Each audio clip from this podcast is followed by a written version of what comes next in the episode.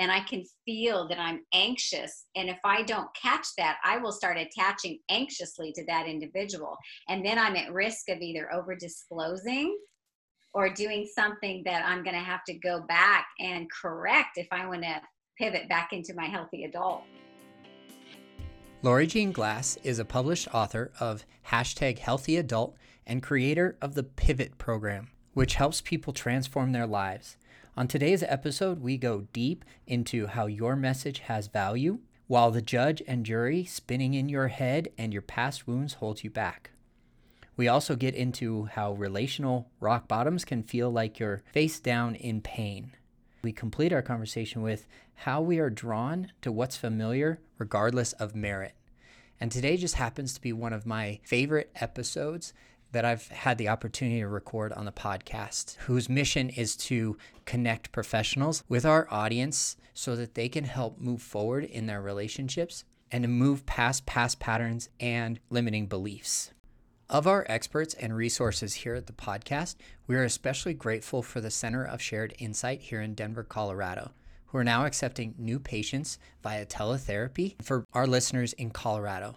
On a recent blog post, they talk about the difference between resentment and guilt. Resentment is more externally focused and can even result in you feeling like the victim. It goes hand in hand with blame. Guilt, however, is self blame for your actions or lack thereof. It's more of a feeling of responsibility and remorse. It's more internally focused and can result in negative self talk and taking too much personal responsibility for a situation. It goes hand in hand with shame. And if you've heard us talk about Brene Brown on the podcast, you'll know that she's a shame and vulnerability researcher. More on that topic in a future episode that we'll record with Dr. Kristen Hick later in July, early August. Without further delay, let's get into today's episode with Lori Jean Glass. Hey guys, welcome back to the podcast. I have my honored guest, Lori Jean Glass, author of Healthy Adult. How are you today? You know, I am doing okay. It's a crazy time. It is uh, absolutely the craziest time I've ever been. Uh, uh, I'm I turn 40 next month, and this is the craziest time I've ever been alive. And I'm turning 60 in a few months, so it's definitely the craziest time I've ever seen too. So mm. I wild. Absolutely wild. Now let's just jump right in. We were just talking about authenticity, and um, I want to come back and pick up that conversation where we left off. But I'm going to hit you with a hard question, if that's all right. Okay, I'm braced. Good. In order to be our most authentic selves, do we need to be completely transparent? Well, I believe in transparency with discernment because I think it's a great question. And, and it really kind of depends on the individual too and their own level of confidence, right? I think that plays into it. You know, I, I teach something called the relational circle boundaries. I won't get into too much of that right now. However, what it teaches you is to have discernment about your audience, so who you're talking to. That needs to play into what you want to reveal and feel comfortable revealing so that you can you know feel safe in the context of the relationship so mm-hmm. that does that answer your question absolutely so it's a relationship no matter who you're speaking to and to cultivate an even stronger relationship we have to have common interests between those two people in my family, I can talk about all of my personal growth. I can talk about the podcast. I can talk about the Enneagram with my oldest sister. The other three people of my immediate family, it just doesn't resonate with them as much. So Am I going to be my authentic self when I spend time with them? Yes. Am I going to be my most transparent self without discernment on that topic with them? No. Beautiful. yeah, we speak the same language. So we're talking about transparency with discernment. And one of my favorite authors, Brene Brown, says vulnerability without boundaries is not vulnerability at all. It's more like manipulation. Mm-hmm. What are your thoughts? Um, I I believe that because um, if you're vulnerable, I usually on podcasts and stuff like this, I usually use my own storyline because people can identify with it more. So I use myself as an example. You know, I had a lot of trauma. I mean, a lot of trauma, and we're not going to get into all my trauma. But I can tell you is that I could feel comfortable with you, Dave. I could feel like being vulnerable would be good and okay and safe with you. However, some of my trauma might bring you an activation of your own pain body wound because it's pretty heavy. So if I don't have discernment around that, I look at that as, you know, if you're going to be vulnerable, you need to be discerning about who it is that you're speaking to. Same thing we were saying before. It can sometimes be too much for somebody on the receiving end. So I, I absolutely believe that statement wholeheartedly, as Brene would say. I, I love that word wholeheartedly. And how that shows up in my life is some people with a history of trauma are very good at sharing their personal story on like social media. I, however, discern that that's not the place for me to talk about any of my activation or any of my trauma. Mm-hmm. And what I've come across often, very many times, is that we shouldn't necessarily be um, tiptoeing around somebody else's triggers. Mm-hmm. But that still has to come into play when we have a healthy conversation because it depends on location and it depends on context. Like, we're not going to have this conversation at a busy coffee shop in the middle of the day. We're probably going to have this coffee, uh, this conversation about triggers and activation in a healthy, safe environment, maybe on the couch at home. Well, it, again, not to get into the relational circle boundaries, but it would depend. Like if you were in my good category and I knew I could trust you wholeheartedly and you and I met at a coffee shop, we might have this conversation. Mm-hmm. If if we were sitting there just the two of us. Right. Um, so again, knowing your audience and know where they are in relationship to you and what's okay for you to reveal or or even that you want to reveal because sometimes, you know, people have the right to know that they might not necessarily brace yourself for this one, you know, we don't always really like everybody.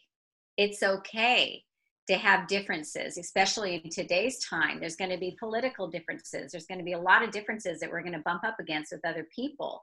And yet, we may still need to be in relationship with them. They might be a work colleague, they might be a family member, as you were describing before, you know? So, it it all plays into it. It depends on who your audience is. Mm-hmm. Totally agree with that too. And in this day and age with our current events uh, what's meaningful for isolation to connection? Mm-hmm. and how is that relatable to today? Well i think when we get really um, well when we talk about isolation to connection with with pivot it's learning how to find your voice and have your voice and be able to say what you need to say to whom you need to say it to with respecting that other individual coming from the place of healthy adult. So you know many people have um, problematic developmental psychology storylines that get in the way of them connecting in a healthy way. So from isolation to connection is if you're going to if you like brene like when she talks about rising strong or daring greatly I pick up on what she's referring to is the ability to be able to stand up for what you believe in and and dare greatly and the greatly is with discernment about having your voice. So that's the connection. Many people get fear or fear based or feel even guilty sometimes or maybe too much shame and then go back into isolation and don't know how to quite reveal. Mm-hmm. that makes sense to me. And when you're talking about voice that every message has value mm-hmm. from every type of uh, person that we can come across. So, who is it that we're going to meet in the next few weeks or in the next month, or who have we met in the last year? And what is their message and and what value is there? So, when we were talking last uh, earlier this week, we talked a lot about attachment during withdrawal. Mm-hmm. And we just talked about isolation to connection. And let's go deeper into this attachment during withdrawal. Some people choose to withdraw, that'd be like a breakup. Other people are the ones broken up with, mm-hmm. and they're thrown into withdrawal. So, walk me through this just a little bit. Sure. So, let, us just use everyday languaging with some of your listeners. So, people that are in a relationship and the relationship isn't working and um, isn't working maybe because of multiple reasons. There's too much fighting. They don't have the same beliefs regarding kids. They might have financial differences that are causing conflict. And uh, one of them wants to, they know they need to end it, but maybe nobody can end it. Nobody can choose the withdrawal. So they stay in the relationship that gets and becomes very toxic because neither of them can choose withdrawal. And oftentimes that is because both of them have unresolved trauma wounds from abandonment and neglect and it's in the leaving that's too painful for them so they stay and they keep trying to rework and work and work and work on something that is clearly not working so choosing withdrawal is having the ability to be able to consciously disconnect with that human being and move on the the key is to know that when you do that it's going to be worse initially it's going to feel worse initially because that old abandonment and neglect is going to come up and hit you on the back of the head like a fry pan that's a good analogy and and cognitive dissonance can feel a lot like that like we have weighted shoes on and we just can't trudge through the sand anymore mm-hmm. Mm-hmm. but we stay yeah we stay because of fear and that's a common theme amongst our guests and uh, amongst our listeners of fear of rejection fear of neglect fear of abandonment mm-hmm. And right. let's let's expand a little bit on that fear of abandonment when you're trying to uncouple from something that you intuitively know is toxic for you. Mm-hmm. Well, uh, unpack it in what way? I mean, it depends on the individual and what what how they were abandoned. That plays a factor and. I think what's really key and what I really push and promote is to make sure that these concepts are individualized.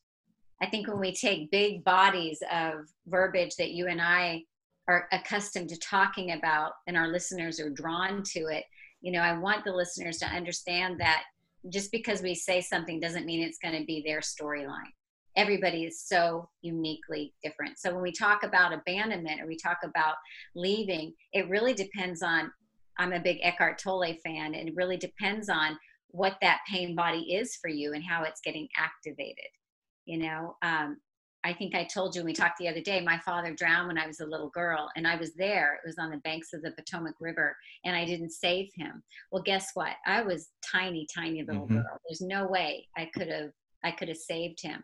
But guess what I did for decades until I knew what I was doing? I tried to save every relationship I got into.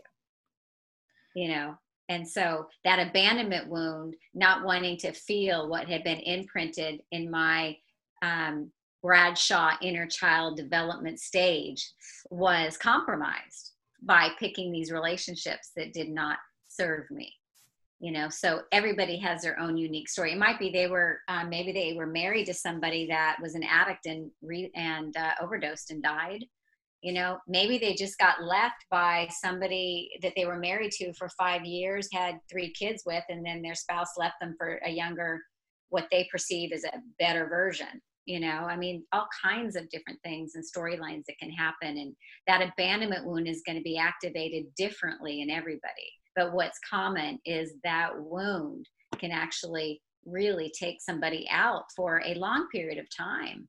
Mm-hmm. until we address the repeated patterns that you were describing that you wanted to save every relationship that you were in. That's right. And that comes straight from our limiting beliefs that we hold on to these false stories that we're telling ourselves that we're convinced are true. And and our brain wants to go find a confirmation bias and it's just reinforcing these false limiting beliefs for so many years. Yeah and then we try i you know i uh you know i call that the judge and jury you know we've got to prove it we've got to prove it to ourselves and then we realize one day that you know the verdict came in many years ago and that there's no judge and the jury's not even in the courtroom. We're just spinning in our own past wound. Mm-hmm. And mm-hmm. You know looking for an audience mm-hmm. and we can't it's hard it's so hard because we can't help ourselves no. Un- until we become conscious of it that's right mm-hmm. that's right yeah and and that's what we call you know i hear a lot about people talking about hitting bottom with drugs and alcohol and you know a lot of people don't realize that there's also relational bottoms that we hit and we're given um, beautiful signs from the universe but many times we just we don't see them we don't see them sometimes until we are flat down face down just in pain mm-hmm. yeah i can relate to that you know hit relational rock bottom at the end of 2017 and i gave myself a little bit of time and i was reaching out to my guy friends and sharing sharing my story of what happened and found some comfort there and one of them was like, "Oh, Dave, you need to get back out there. Let me introduce you to a friend of mine. You guys would be great together." I'm like, hey man, it's like it's way too soon for me. I know it. I need some healing. I need some I need some time for me. And you know, because it was a professional relationship, um, I almost felt like guilted into like meeting her for coffee. And then um, it was actually a very pleasant person and a good listener. And I'm like, okay, give me another 10 days. Maybe we'll go out again. I don't know. Felt no pressure there. And then six weeks in is my third sign from the universe. I have three really big signs in my in my life from the universe. And it was like, I thought I had taken care of these past patterns that I had been repeating. And there wasn't alcohol involved. There wasn't like uh like out of the blue. It was simply just like the universe giving me another sign that says, Dave, you've deviated from your path. This is my call to action. This is the one that's saying, get back to your purpose, your alignment. And ever since then, here we are with a podcast two years later of like back on purpose, back on alignment, and took that time for myself to kind of cleanse those past limiting beliefs, those false limiting beliefs and the past trauma, and just rocket ship personal growth forward. Yeah, I love that. I love that. Good, good. Congratulations. Thanks. It hasn't been easy. I think that's the first time I've shared that story on the podcast actually after 2 years because uh because of discernment. And for me, authenticity doesn't have like this just in your face give you all of my transparency because you have to earn my story. That's right. That's right. So in in our world, you'd have to earn to be in the good circle. That's right. And I, I have to trust you, right? Uh-huh. I have to and, trust you that you can hold space for what I'm about to share with you and treat it with respect. Mm-hmm. And not weaponize it later on down the road. That's right. Throw and it back in my yeah, for the two of us, it's a very small circle. It's it's like maybe even like a small sheet of paper that we're writing names of the people that are in our inner circle. Mm-hmm. And for me, that comes through like self awareness in the Enneagram. And we were talking about authenticity. You said it was really hard for authenticity to be out there and shared right now. Tell me more about that. Sure.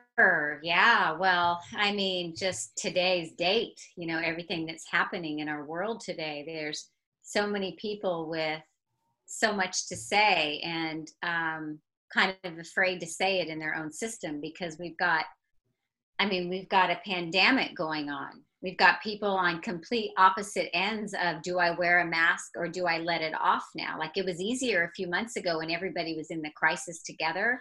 But now that we're venturing into this phase too, everybody's so many people are on opposite ends. You know, I saw somebody yelling at somebody the other day when I was out on a hike for not having a mask on, although that person was six feet apart. And before you know it, these two people got into this huge argument. And I'm sitting there, you know, Lori Jean, mind your own business. they didn't hire you. I wanted to stop and facilitate it all.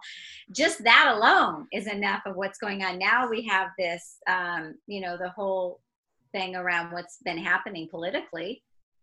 You know, we've got this huge divide in our country. I mean, I don't know where you live or where you fall politically, and I'll take a risk here, but you know, there are people here that really um, are still standing behind Donald Trump. And then we've got people that aren't. And that is a divide, you know, politically. We've got people that, you know, with our with our writing that's going on about really making sure that we make a difference now you know inequality and that's going on you know we've got these big huge huge huge things happening simultaneously so for people to have their voice around any of that i I'm a relationship coach, right? And I'm more than that, but that's what I'm doing right now from home mostly during COVID. And I mean, my I've been I've never been so busy with people trying to find ways to find their voice with people that they care about deeply because they have complete different viewpoints. So it's a long-winded answer, but I'm speaking kind of slowly because it's heavy. Mm-hmm. It's a big, big accumulative effect and I believe that you're outside of San Francisco. Is that right? Correct. And we're here in Denver, and these larger cities are having the the protests, which in the Denver community are actually going very well, very safe until dark. and then we just have a complete shift in mentality and mindset and we'll table the we'll table the political conversation for now but what's important is to understand that crisis doesn't build character it reveals it. And that's what we're seeing amongst people who are frustrated about income being lost people who are frustrated about not having choice at the grocery store like mm-hmm. i have my favorite snacks at the grocery store that aren't available because that grocery store chain chose to prioritize other options in their grocery store. Yeah. So we're reaching these momentous milestones in our culture and our social uh, our social constructs right now that have needed to change for a long time but now we have a crisis that's revealing character yeah and it's super heavy big conversation we felt here at the podcast that we had a bigger voice and a bigger message to share than what was just recorded. And so we invited that guest back and we said, here's the floor. What do you want to say? And that kind of helped us come together in a more inclusive way in our community so that we could share a message because we have a voice and it needs to be heard. Yeah, I love that. Uh, why I bring that up is because I'm hoping and I know intuitively that that's my authentic voice. Yeah. I can't speak for the individuals who are constantly bashed down and stamped down through um, our social construct, but I can give them a platform in order to voice it themselves and speak for themselves. That's right. Beautiful. Yeah, we're very blessed. mm-hmm. Mm-hmm. But we got off track a little bit. Well, it's definitely relative, you know, for sure. Very, much so. Authenticity. I, I, I think we're right on track. Okay, that's that's good to hear. Uh, that's definitely good to hear because where we left off, we were talking about thrown into withdrawal and preparing for withdrawal, and the one of the big reasons that we were talking about that people stay within that tox, toxic environment is because it's familiar to what they've always experienced in their lives. Yeah. Let's let's dig deep there. Yeah, we're drawn to what's familiar regardless of merit. Mm, oh yeah, that's the phrase that that really stuck out in my mind. Uh, explain that for me, please. Yeah. Well, uh, so we're drawn to what's familiar, even if it's not good for us, even if it's not warranted, even if it doesn't make sense. And the hardest piece is if it doesn't make sense. I used to um, seek therapy uh, decades ago to find out and understand why I was so uncomfortable in a relationship. And sometimes I would simply hear these words get out, get out. From, from yourself or from your therapist? From the relationship. Okay. Therapist is what I needed to get out of at the time, but it wasn't the right match for me. I, I found many that were very good and effective, but in particular, my memory right now is on the few that said, you know, leave the relationship. Well, how many times I'm sure a lot of your listeners that are in the dating world or in an unhealthy relationship and they know it, they know it deep in their gut, but they can't get out. They just can't get out. And it's because there's something familiar about it that they feel they either need to fix, they either can't hurt it, they can't leave because they don't want to hurt them. And if when I say we're drawn to what's familiar, regardless of merit, typically there's something that happened in their storyline over their lifetime that represented that same exact dynamic relationally that brought that energy that is what they're familiar with. They're familiar with the energy you know? So if if somebody after my father's drowning my mom turned to alcohol as a way to manage and tolerate her feelings and it it took over. I mean and from that we had our she burned our house down. I mean there were all kinds of stuff that happened until she suicided when i was a teenager. And so i would literally if i knew that my boyfriend in my younger days was not okay I did whatever I could to get them okay because I was drawn to what was familiar, regardless of merit. Thank you very much for sharing that. That's a big share, and I appreciate it. Mm-hmm. Uh, when we don't address our past, and my note here is our attachment wounds are showing up in our romantic relationships mm-hmm. because we're not addressing them in a healthy way, like through therapy or through coaching or mm-hmm. through any number of ways we can actually work through that. inner child work, shadow work, etc. Mm-hmm. Now let's talk about those attachment wounds showing up in our romantic relationships. Mm-hmm. You briefly touched on it. Avoiding it, avoiding it, right? People that get engulfed, people that, you know, I I was more of the stage 5 clinger type. Anxiety drove me. I was I was so far ahead of how I felt by using my anxiety to get out of my depression, really. My anxiety served me to mask what underneath was a very sad soul. It was a very sad soul. If I kept busy and I kept purpose driven.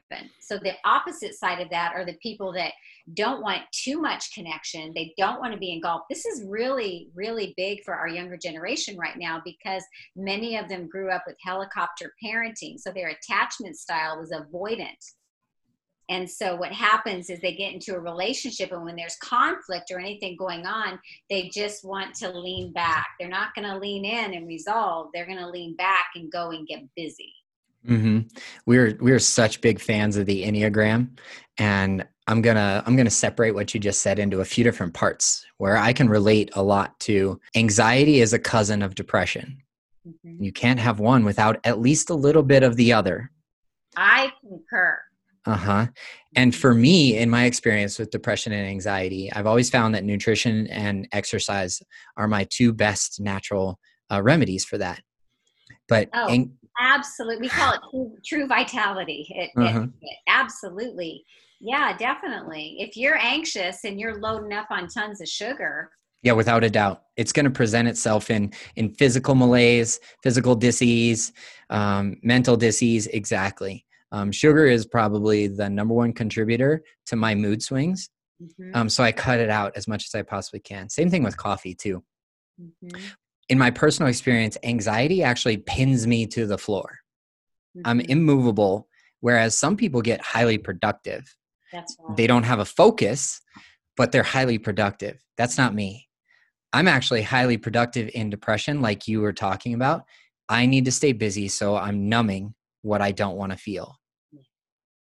Whereas when I'm anxiety ridden, I'm feeling everything. Yeah. Feeling everything, but it's so much that it immobilizes you.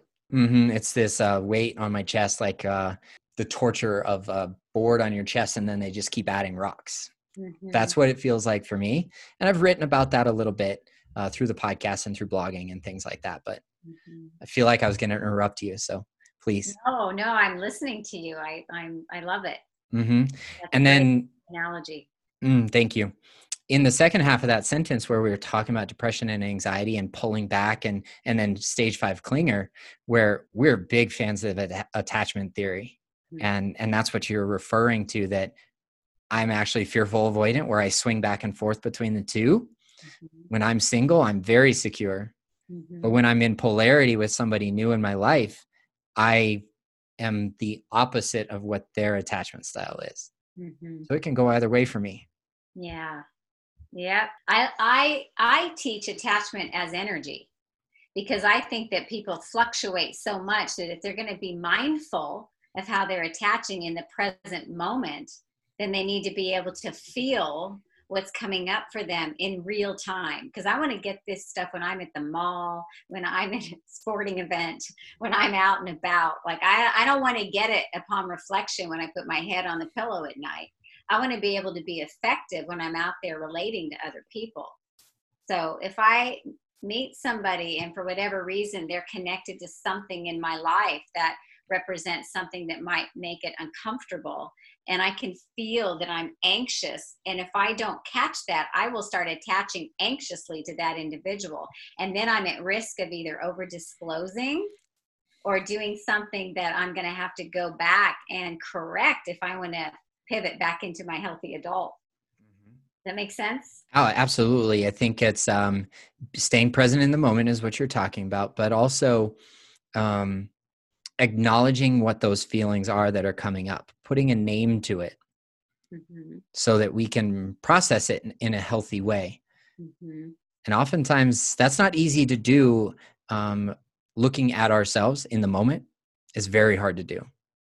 Well, we teach it in a way to um, go back and develop out those developmental stages. So we look at inner child, adolescent, adult, and then healthy adult. So it's actually easy to do if you know the origin of where that energy came from. So, like my um, stage five clinger is my gots to know, and that's my adolescent self, Scarlet. so you did put a name to it. This is a. Yeah. Um, my coach says put a ridiculous name to it, like something that we can make fun of. Yes, and also, but but you don't want to just make fun of it. You want to embrace it. Like Scarlet, like if I met you, I have a feeling you and I would have a lot of fun. You know, I I do. I like to have fun. I like to connect, and I also know that if I get too much in my adolescent self, there could be trouble. Mm. So when I when I feel that, you know, it's it's about respecting those parts of self, reparenting those parts of self, embracing those parts of self because they are with us all the time. Mm-hmm. You know, and if you I don't know if you've looked at my book, but I go into that pretty deeply and talk about those developmental stages because if we if we try to get rid of them, we're going to lose because they're with us forever. Mm-hmm. What does what does Scarlet like to say to you when you uh, when you encounter her? I can't repeat that on your podcast. That's fair. That's totally fair. But I mean, in all in all fairness, saying you know she's a lot of fun, but she'll also stay. She won't do what I need to do. Mm-hmm. Yeah, I, don't, she, I don't need to do that today. I'll put that off till tomorrow. You know, oh, she, I'm just going to go buy that because I can. Mm-hmm. She's like that because my adolescent years, it was guns a blazing in my home, man.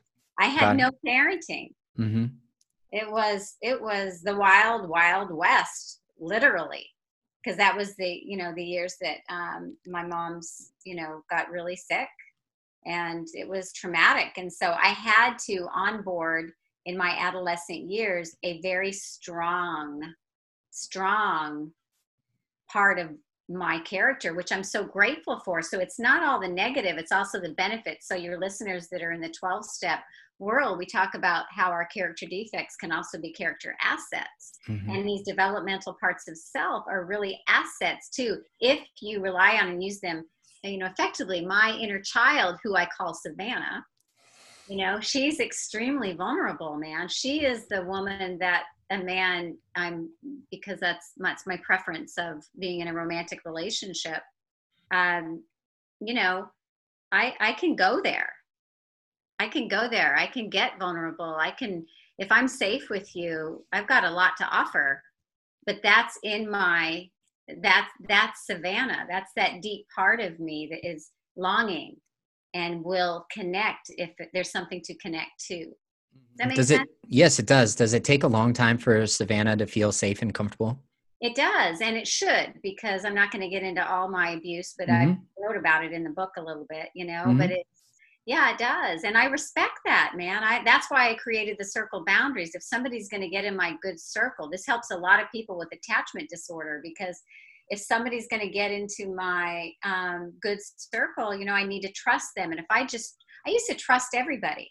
I used to just love everybody. I was one of those, you know, come on, come on, you know, until you hurt me. And then mm-hmm. I kept getting hurt over and over again. I'm like, you know, and then you hear those people that are always the victim and that's a heavy subject so i apologize. I don't mean to be too abrupt but there are some people out there that can't find their way out and they're always getting hurt over and over and over again and they mm-hmm. become they are the victim and yet they also repeat what you were saying earlier. It just keeps repeating itself over and mm-hmm. over again. So does that make sense? It, it does and it's totally relatable to me. Um, it's not too heavy of a conversation that we can't go here. Um, if I hadn't done the work on the victim mentality, then I think it would be. It might be activating me a little bit. But I'm I'm open to talking about this because I I recently cleared that, or I do parts integration, mm-hmm. and so I reintegrated the victim um, back into my psyche. Right, it was severed at some point. Who knows when? And why this conversation resonates with me so much is because you can pinpoint events and times in your childhood or early development where your personality got solidified. And that's why I love the Enneagram so much, is because that's where it comes from. We have all nine types inside of us, but your personality type, the achiever, was solidified at X, Y, and Z time in your life. My challenger personality type was I solidified and at 17. So when you're talking about letting certain people in and not having boundaries, because I'll let anybody in and I'll just welcome everybody in until they hurt me. Yeah. Well, that's why boundaries are there, is so that it's not walls up, it's showing people where the door is to get through into the inner circle. That's right. And it's totally part of the context. It's going to be heavy and it might be triggering to our audience, and that's okay because that's where growth comes from.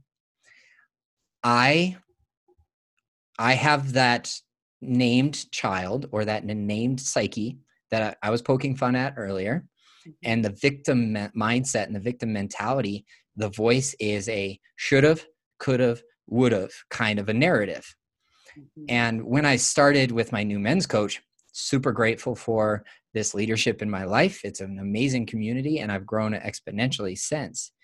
When I heard that that's sometimes how the victim talks to ourselves, I went to work. I wrote it down. I uh, journaled about it a little bit, and then went to my NLP guy Thomas, and I'm like, Thomas, let's reintegrate the victim because I was repeating this shoulda, coulda, woulda mantra to myself. And that's not okay because it holds me back and it will bring up the repeated patterns in my life. I love that. Bravo again. yeah. And that's that, that's that profound work that if if anybody listening to this feels like it's a Mount Everest, you know, it it can feel like that initially, but when you get when you get there, it is so freeing. You have so much relational freedom. It is worth every single step and it is far less painful than doing it over and over and over again to yourself. Mm-hmm. Yeah, it yeah. wasn't easy. There were a lot of rocks in the path on the way to get there and yeah. essentially just the team of people that I work with to develop personally, uh, they help me move those rocks out of the path. Mm-hmm. That's what they're there for. I can't see it all. I yeah. observationally speaking, I can't see what my rocks are, but when I when I narrate my life, Dave, what's mm-hmm. coming up for you this week? Okay, I'm starting to see this and this and this. Oh, that sounds like X, Y, and Z, you know, and that's the outside eyes of my life. Mm-hmm. But the more rocks I remove from my path, the easier it gets. That's and cool. and we we touched on false limiting beliefs a little bit, and that's what each of these rocks are. Mm-hmm. Is that when my personality type got solidified in my late teen years, my inner narrative from there on out was you're not worthy, you're not good enough, um, you're a burden on other people and a deeper conversation that she would say is you know just do it no matter what. I'm guns ablazing. Mm-hmm. and that's doesn't always serve other people when i go in too quick too fast. So i've got to pull back and read my audience. That she she she has to get it done because nobody else would. I can relate to that. Well savannah's inner dialogue is don't leave me Okay, let me ask you about that if that's all right. No, totally. Yeah. Uh, so, uh, Savannah is where the vulnerability lives best or lives most for you. Well, no, not where it lives, not where it lives best. It lives best in my healthy adult, right? My highest level of consciousness. But it's where if I can tap into it, it's so pure that mm-hmm. it's it's really um, it's sweet. Mm-hmm. So let's tie those two things together because the statement that you just made earlier was um, Savannah's inner narrative is "Don't leave me." Mm-hmm. Well, I would almost guess that Savannah would want like serious protection against being abandoned, and that would like maybe for me personally not tie into vulnerability. Can you clear that up well, for me? It, it, it ties into it because if I am with somebody that is safe, then I can show everything. Okay. Because Scarlett does everything she can to not let anybody see Savannah. Okay. So most people's this is kind of heavy, but I'll, I'll, keep this in a simple context. But I do a lot of clinical trainings for clinicians, and when you're looking at the protector, oftentimes the individuation process births a gatekeeper, and that gatekeeper is the adolescent self that's protecting that inner child. Mm-hmm. But the gatekeeper hasn't learned how to parent. No, they have one job, and that's to keep the inner child protected and safe that's right but how they go how you go about doing it I, I, mean i meet people that are ceos of big companies that are still operating from that energy mm-hmm. in their personal relationships mm-hmm. fascinating really. it really is it really is and there's a lot of ways that we can uncover that uh, one way is is talking it out like we are right now and um, again if i hadn't done that work previously it would be very triggering for me and very activating of the part that was severed from my being. That's right and that's what the pivot process is all about. We have modules on all these things that we're talking about is to educate people mm-hmm. and have them do the work in a way that's not so complex and complicated.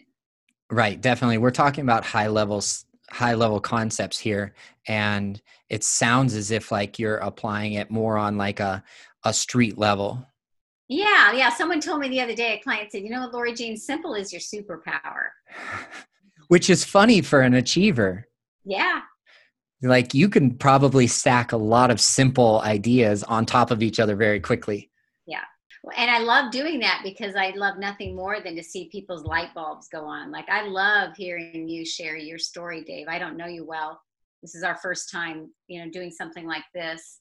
And I I mean your journey is it's it's powerful and it's so needed because you take in what we call the whole perspective. I love that you're talking about this personal growth and including things like food and exercise and you know, looking at it with a wide, wide lens so that you can walk through life really so much healthier, you know? Um, so we categorize it into five pillars of optimal health. And the, you're right, in a holistic way, mental, physical, emotional, financial, and spiritual are our five pillars that we have as our foundational coaching principle around here. And if I don't, you too, our whole perspective. Mm-hmm. Mm-hmm. And if I don't walk that, mm-hmm. if I don't walk that every day, then I'm not doing myself any favors and I won't be good for any of my clients, meaning I won't be showing up as a leader in our community for them. Mm-hmm. Um, I wanted to reframe that because I caught myself saying, I'm not good enough. That's not true. I simply just have to use my tools that I've instilled in my life in order to take care of me 1st mm-hmm. so that I can show up my best self. Yeah we we call that pivoting into our healthy adult. That was a quick pivot too. I'm not sure if uh if you guys heard that or not but you pivoted quick. I did. It's a it's a reflection of uh of our conversation. It's a reflection of our honesty transparency authenticity and trust that we've built in such a short period of time. Mm-hmm. we did we did have our pre-interview 30 minute call um and so we got the ball started. We got everything flowing there. Yeah. Yeah. Uh huh. Totally. So, if your message resonates with our audience today, what's the best way for them to get a hold of you? The best way is to go to lovetopivot.com. Okay. I'll put that in the show notes below so that they can reach out. Um, if there's one thing you want to leave us with uh, or that we briefly touched on or didn't quite get to today, what would that be? Great question. I think I think I'd want people to know if there's a hunger inside of them where they know they really want to to be different, to look at that as an opportunity, not as that there's something wrong with them and that they can do it. They can do it. Mm-hmm. Like change is possible. As simple as that might sound, I think pe- a lot of people, when they start a process of change, those core beliefs that you were talking about get in the way, and just know that they they can if they really want to. Mm-hmm. Yep. And it's only one step at a time. Like we are not going to climb Mount Everest in a day. No. They have stages for a reason of climbing in that altitude. And and the reason why so few people have done it is because it's out of reach until we reach base camp. Yeah. Base camp is like uh, reaching out to your counselor, your coach, your therapist, um, somebody that you trust that's not too close to you. Yeah. And then we go up in the different camps to I don't want to say the pinnacle because we never truly arrive, but that's a the breadth of the analogy that I that I have concept for right now. It's perfect. All right. I think you guys understand what I'm trying to say here.